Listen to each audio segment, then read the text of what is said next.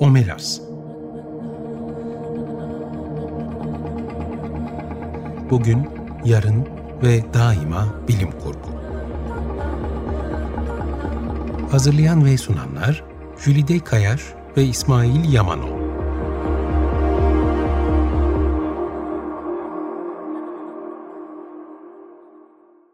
Merhaba, 95.0 Açık Radyo'da Bilim Kurgu programı Omelas'a hoş geldiniz. Ben Jülide Kayaş. Ben İsmail Yamanol.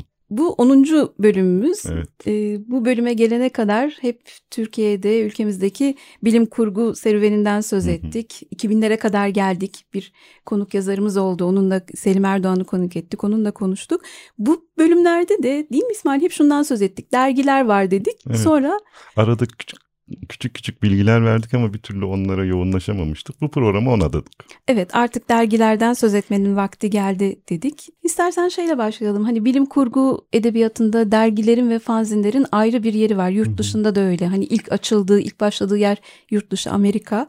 Orada da dergicilik de başlıyor. Bunun sebebi ne olabilir diye baktığımızda birkaç şey var aslında galiba.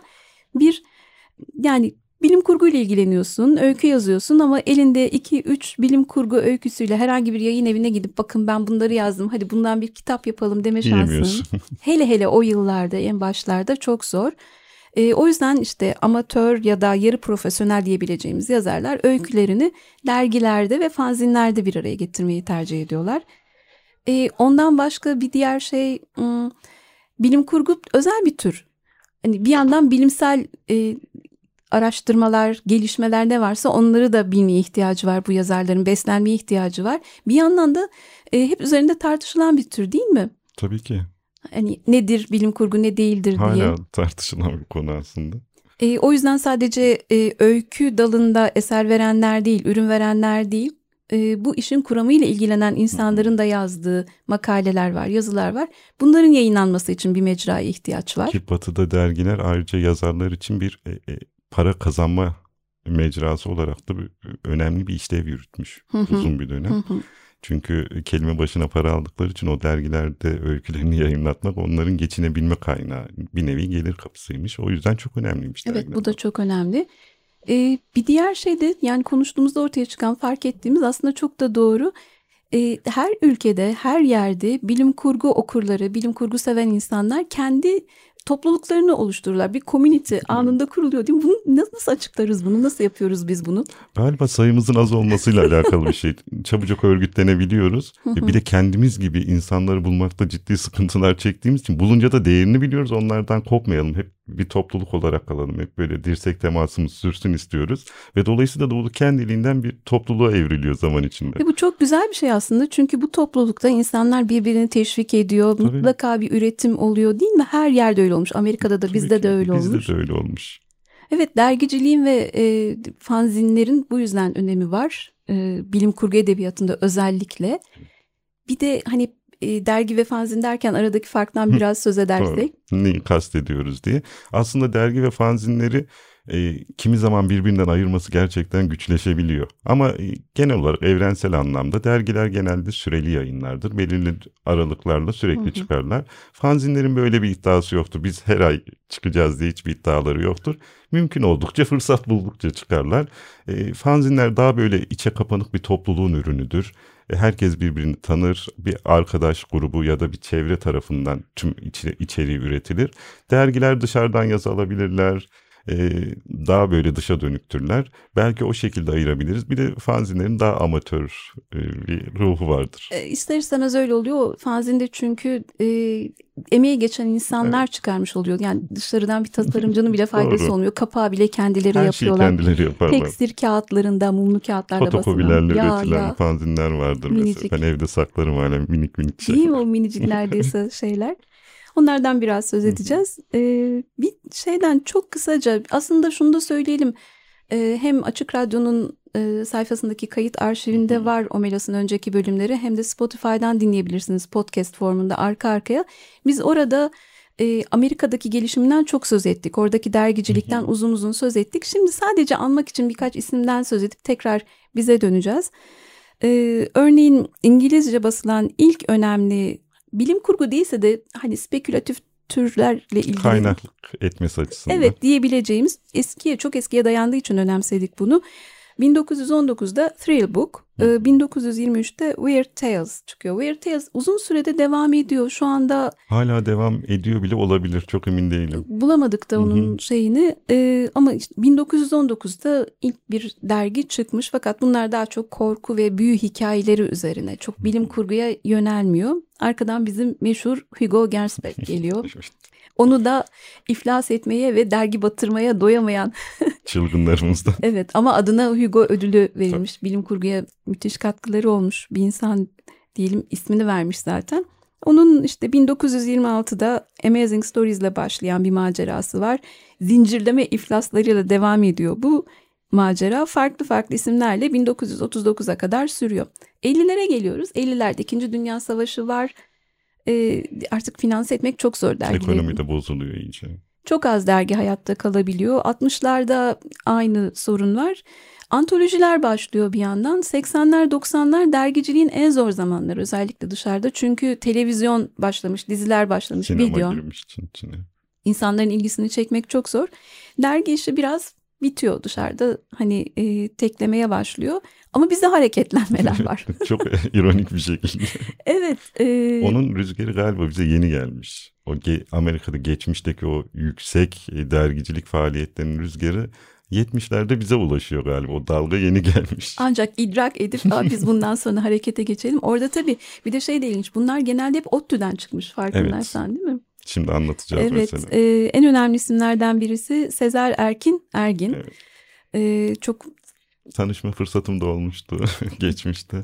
hala hayatta Hala kendisi. hayatta, Hı hı, Ankara'da yaşıyor. Muhtemelen Onun dinleyecektir. Selamlarımızı dinlerse evet selamlarımızı gönderelim buradan kendisine. Selam ve saygılarımızı. Evet. Antares e, var. E, çıkardığı bir dergi. Bu aslında tekstil kağıdına basılmış. Tekstil nedir bilmeyenler için. Nasıl açıklayalım? Saman kağıdı diyeceğiz iyice anlaşılmayacak. Yani Aslında bir masanın üzerine kağıdı yayıp mürekkebi falan sürüp böyle bayağı uğraş TRT 2'de e, bununla ilgili bir belgesel çekilmişti bir dönem. Tekstil nasıl yapılır diye. Bil bakalım konu kimdi? Bülent Akkoç. işte tabii ki. Bize yap, anlat, öğret diye. Mesela bayağı izlemiştim de zorlu bir süreçti. Yani çıkarması gerçekten. Yalnız gerçekten Türkiye'de tekstilin ustası sayılabilecek bir kişi Bülent Evet. Bey. Ondan da söz edeceğiz ayrıca da. Ki. E, hakikaten şimdi uzun uzun bizim anlatmamız da çok zor teknik meseleleri çok e, merak eden ve buna yabancı olan dinleyicilerimiz varsa hani mutlaka araştıracaklardır. E, Sezer Erkin Ergin'in çıkardığı Antaresler gerçekten ufak kağıtlara kendi gayretiyle bastığı e, şeyler. E, kendince bir e, şey buluyor. Kendince de değil aslında. O dönemde yayınlanan bilim kurgu kitaplarının içine e, adres diyelim sticker koyuyor. Hani bir bilgi notu koyuyor. İşte eğer Antares'e ulaşmak istiyorsanız şu posta kutusuna Evet. yazın bilmem ne yapın diye böyle böyle insanlara ulaşmaya başlıyor. Abonelik sistemi bir nevi aslında. Çok ilkel. Mektuplar. Evet çok ilkel ve çok böyle bir girişimci bir ruhu var Sezer Bey'in. E, bu inanılmaz bir şekilde tutuyor ve 72 yılında İtalya'da bir yarışmaya gönderiyor. Bir edebiyatla ilgili bir Hı hı. demek ki bir yayıncılık. yayıncılık fuarında Hı hı. orada ödül alıyor ve bundan sonra daha bir cesaretleniyor. Devamını getiriyor bunun. Fakat e, buna rağmen yine de şeyde çok uzun sürmüyor. E. Antares'te en fazla 13 sayı Hı hı. falan devam edebiliyor. Zaten sonlara doğru da böyle boyutları da küçülmeye başlamıştı. Elinde olanlar bilir yarı boyutuna falan gitgide düşüyordu. en küçücük olmuştu. Değil mi? Böyle A4 kağıdı Hı hı. A5'e falan düşmüş durumda artık birkaç sayfaya düşmüş. Ama bu dergilerde çok çeviri öyküler değil mi? Çeviri öyküler var, haberler olurdu, e, sinemaya yönelik, edebiyata yönelik haberler olurdu, inceleme yazılar olurdu bilim kurgu üzerine. Yani dolu dolu içerikleri vardı aslında. Ama mesela e, o yıllarda galiba tam bilim kurgu sözcüğü yoktu. Derginin üstünde science fiction yazar. Değil mi? Tabii henüz Orhan Duru tam şey yapmamış, söylememiş bunun karşılığını. Kapaklarını hani sonradan incelediğimizde görüyoruz. Her kapakta ayrı o dönemin artık en önemli filmi neyse Evet, onun bir onların ama böyle siyah beyaz artık Tabii. belli belirsiz. o Hani fotokopi kokusu gelir. Evet ama e, insanlar bunu heyecanla bekliyorlardı demek ki o dönem. Yine de bütün bu gayrete rağmen harçlıklarıyla zaten çıkarıyor bunu Sezer Bey. Yani ne yapabilirler? Ee, öğrenci zaten. Öğrenci bir de şey de çok enteresan o dönemde politik e, çalkalanmanın olduğu bir dönem evet. 70'ler hani ODTÜ'de bunlarla uğraşmak Müfit Bey'den söz ederiz onların Hı-hı. böyle maceraları var. Çok uzun soluklu olamıyor 13 sayı gidiyor arkadan e, istersen evet. diğer dergimiz. Arkadan meşhur. X bilinmeyen e, geliyor ve hayatımıza X bilinmeyen geliyor. Selma Mine'nin e, önderliğinde bir grup tarafından çıkarılan ve Türkiye'nin hala en uzun soluklu bilim kurgu dergisi olma ünvanını koruyan bir mecbua diyelim. E, X bilinmeyenin aslında nasıl ortaya çıktığını kısaca an, anlatmak gerekirse o dönemde e, Türk Kulüpler Birliği var. Burada işte bilim kurgucular, bilime meraklı insanlar ara ara buluşuyorlar. E, orada çıkıyor fikir. Ya biz acaba bir bilim kurgu dergisi mi çıkarsak diye. Çünkü batıda örnekleri var onlara da özeniyorlar. Ve böyle bir karar alıp dergi çıkarmaya başlıyorlar. O da yine teksirle başlıyor. Hı hı. Daha sonra teksirle yayınlanmış e, içerikler e, hepsi birleştiriliyor ve X sayısı olarak işte X bilinmeyenin X sayısı olarak tekrar piyasaya sürülüyor. Ve ondan sonra da zaten e, hem satışların iyi olması hem ilginin olması dolayısıyla X bilinmeyen epeyce bir uzun sürmüş. 40'lı sayılara kadar ulaşıyor. E, ve çıktığı dönemde o dergi kadrolarındaki insanlar da daha sonradan Bülent Akkoç gibi mesela hayatımıza girecek bir sürü dergiye imza atacak önemli insanlar da yetiştirmiş. Çünkü X bilinmeyenin okul olmak gibi bir e, işlevi de olmuş. Mesela her ay Selma Amine'nin evinde toplanıp bilim kurgu e, yazarları, çizerleri sohbetler ederlermiş. İşte uzun en başta uzun. dediğimiz o hani topluluk Hemen haline gelme topluluk mutlaka. olmuşlar. Ve o kadro çıkarmış aslında bunları. Çok ilginçtir. Türkiye'de ilk kez e, X bilinmeyen diye yayınlanmış öyküler vardır. Çeviri öyküler, çeviriler yapılmış, haberler verilmiş. Zaten X bilinmeyen kapaklarına baktığınızda hep Star Trek'ler vardır, Star Wars'lar vardır ve ilgi çekici şeyler vardır hep. E, dolayısıyla bir de e, avantajları da var. Mesela kütüphanelere satabilmeyi başarmışlar dergiyi. Onun bir avantajı olmuş. Yurt dışından ki bazı kütüphanelerin bile dergiyi her ay böyle düzenli olarak aldığı da biliniyor. Dolayısıyla onun da avantajıyla uzun sürmüş bir dergi ama sonlara doğru artık belli bir sayıya ulaştıktan sonra e, şeyler düşmeye başlamış tirajlar. Hı hı. Ve sonra e, oturup bir karar almak zorunda kalmışlar. Ya kapatacaklar dergiyi ya da içeriğini değiştirecekler. Ve içeriği değiştirmeye karar vermişler. Ondan sonra adı X bilinmeyen evren oldu. Bilim kurgudan %95 oranında kopup daha böyle popüler bilim, daha sassans sansasyonel içerikler falan girilmeye başladı. Evren olduktan sonra içeriğindeki tek bilim kurgu şeyi Selma Mine'nin e, bir romanının tefrika edilmesiydi. Onun dışında bilim kurgu içeriği kalmamıştı. O da zaten belli bir sayı sürdükten sonra o da kapandı. Evet ama yani bizim bilim kurgu tarihinde önemli yeri olan bir dergi. İstersen bir müzik, müzik arası, arası verelim. Sen anonsunu yap Birazdan istersen. işte Bülent abiden, Bülent Akkoç'tan çokça bahsedeceğiz. Onun sevdiği bir şarkı seçeyim dedim. Güzel bir jest olsun diye. Ee, Buck Rogers'ın bir dönem TRT'de de 25. yüzyıl diye yayınlanmış ünlü bir dizisi vardır. Onun tema müziğini dinleyeceğiz. Bülent Akkoç'u çok severdi. Ondan sonra dilersen Bülent Akkoç'tan bahsettirerek devam edelim. Tamam öyle yapalım. Dinliyoruz. Dinleyelim. 95.0 Açık Radyo'da Omelas'tayız. Ee, Türkiye'deki bilim kurgu dergilerinden, dergiciliğinden söz ettiğimiz bir program bu. Aslında bir serüven. Tam bir serüven ve bu serüvenin en önemli isimlerinden birisinde kalmıştık. Bülent Akkoç'tan e, bizim çok sevdiğimiz, çok değer verdiğimiz, saygı duyduğumuz bir isim. E, ne diyebiliriz İsmail? Bütün hayatını bilim kurguya adamak diye bir ifade, bir laf varsa herhalde Bülent Bey bunu tam, tam karşılıyor. tam. E, ODTÜ'deki öğrencilik yıllarından başlayarak programın birinci bölümünde söz ettiğimiz Selma Mine'nin e, çevresindeki o X bilinmeyen çevresinden başlayan bir bilim kurgu tutkusu, tutkudan başka bir şey onunki. Onunla başlayan bir macera.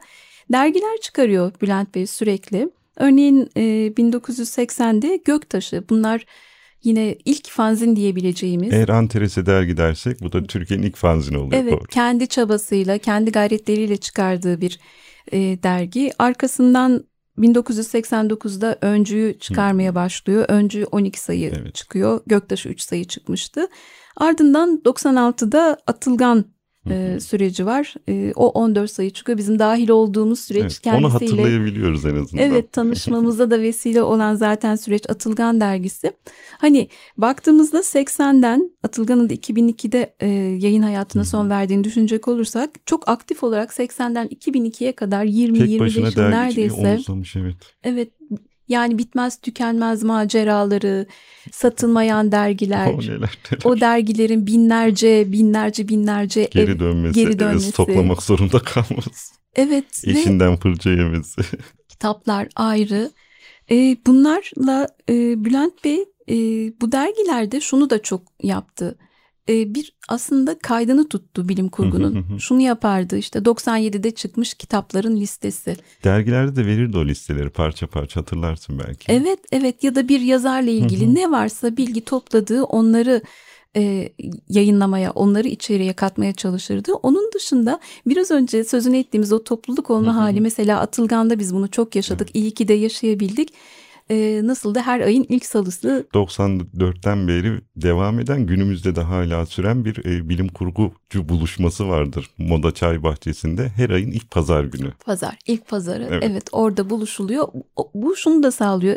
E, bilim kurguya ilgi duyan genç arkadaşları tekrar çağırmak, onları yüreklendirmek, bilgi alışverişinde Küsenler bulunmak. oluyor edebiyata mesela. Onlar Değil da mi? gelip orada tekrar o eski heyecanını kazanabiliyorlar. Mesela bilim kurgu kulübü yine orada kurulmuştur. Yani ülkemizdeki bir dönem özellikle bilim kurguyla uğraşan eden insanların tam böyle bir araya gelip örgütlenip e, birbirlerinden beslenebildiği bir ortam da hala da devam ediyor. Kendisini kaybetmiş olsak da dostları, arkadaşları o geleneği hala sürdürüyorlar günümüzde de. Maalesef Katılabilirsiniz. 2021'de kaybetti kendisini. Ee, Omelas'tan önce Sentinel Bilim Kurgu programı yine Açık Radyo'da yayınlanıyordu. Onu sunuyorduk e, Naci Aklan'la. E, Bülent Bey'i konuk etmiştik. Eğer dinlemek isterseniz Açık Radyo arşivinde Bülent Akkoç diye aratırsanız mutlaka kendisiyle yaptığımız programa ulaşabilirsiniz. Bir de kendisinin sonsuz bir pozitivizmi vardır. Her şey olumlu tarafından bakar mesela. Bu dergi çıkardığı zamanlarda da öyle. Şimdi X bilinmeyen dergisinin kadrosunda çalışırken e, kendisinin elinde şeyler var. E, Bilim kurgu okuyan o dergiye abone olan insanların adresleri var. Kendisi zaten bunun da bilinciyle, bunun da cesaretiyle dergi işine girmiş. Nasıl olsa elimde 2000-3000 kişinin adresi var. Ben dergi çıkarıp onları yollarım. Bir şekilde yürütürüm demiş. E, 2000 kişiye tek tek promosyon gibi dergilerin ilk sayılarını gönderiyor ve şey rica ediyor. Devamını istiyorsanız abone olun. Biz size her ay düzenli olarak postalayalım diye. Geri dönen insan sayısı 100 falan. Ya işte. Ve o dergiler sürememiş maalesef. Ee, hep böyle içinde kalmış, yarım kalmış. Aslında hep planları var. Mesela ister ki bir 100 sayı sürsün, 200 sayı. Hep böyle 3'te kalmış, 10'da kalmış. Ve Ama ciddi paralar sonrasında harcamış. antolojilere de çok katkısı oldu Bülent Bey'in ki. değil mi? Sizin Tabii ki. Yeryüzü Müzesi'nde Evet, örneğin. Hep zaten bilim kurgucularla iç içeydi. Her konuda yardımcı olurdu. Örneğin Türkiye'nin hala bence en saygın e, bilim kurgu öykü yarışmalarından biri vardır. Türkiye Bilişim. Derneği'nin ya da dergisinin öykü yarışması, kısa bilim kurgu öykü yarışması. Orada da kendisi jürideydi. Uzun yıllardır jürideydi. Ve hala oradan bilim kurgucu yetiştirmeye. Edebiyatımıza bilim kurgu yazarları kazandırmaya devam ediyordu. Bazen şey gibi geliyor biliyor musun? Hani Hugo Gernsback'ten söz ediyoruz ya sanki hani hayatta ruh ikizi olmak ya da Evet. reenkarne olmak onun gibi şeyler varsa bu iki insan o kadar anlaşırlarmış ki çünkü aynı hayat çizgisi, aynı bakış açısı hiç yılmadan bilim kurgunun Evet. sevileceğine, yayılacağına dair sarsılmaz bir inançla Bizim hukukumuz. evet, Ve evet. ben çok isterim mesela günün birinde Türkiye'de keşke bir Bülent Akkoç ödülleri olsa. Neden olmasın çok Belki güzel olur. bu da bizim hayallerimiz olsun. Evet. Evet, e, bu arada tabii Bülent Bey'in e, bu dergileri çıkarken arada örneğin şeyler. 1983'te Zühtü Bayır'ın bir Galaksi Hı, e, dergi denemesi var. Tek sayı Hı hı. e, oluyor bu. Ee, sonrasında Yine olanlar var. 80'lerde Çağdaş Sanat Bilim Kurgu diye 3 sayı süren e, bir çalışma olmuş. O da çok devamlılığı gelmeyen işlerden biriymiş. Hı hı. E, diğer dergilerin isimlerini belki verebiliriz Tabii şimdi kısaca. Hı hı. E, Albemut var. E, tam kronolojik olarak veremeyebilirim şimdi ama isimlerini söylemiş Hı hı. olayım. Albemut var. Davetsiz Misafir var. Evet. Davetsiz Misafir'de yayınlanan yazılar daha sonra Başka Dünyalar Mümkün e, başlığı altında bir, bir kitap. kitapta çok da Seçmece yazılar. Evet, çok da önemli. faydalı, yararlı bir kitap. E, SFX Türkiye var. E, manga anime bunda da yine bilim kurgu üzerine yazılar Evet. var. E, Nostromo'yu unutmayalım. O Tabii da ki. çok önemli. E, dört sayı çıkmıştı Dört galiba. sayı, bir, hatta bir tane de öykü yarışması Hı hı. düzenlemiş ve sonra da zaten dergi bitmişti. Evet, evet. E, yenilerde e, şey Lagari'den söz edebiliriz. O da yine Hı İzmir'den hı. e, yayın yapan.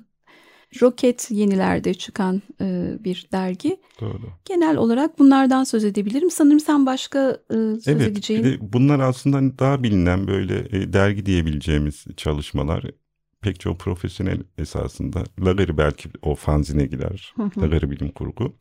Ama bunların dışında mesela onlardan da kısaca bahsetmek lazım.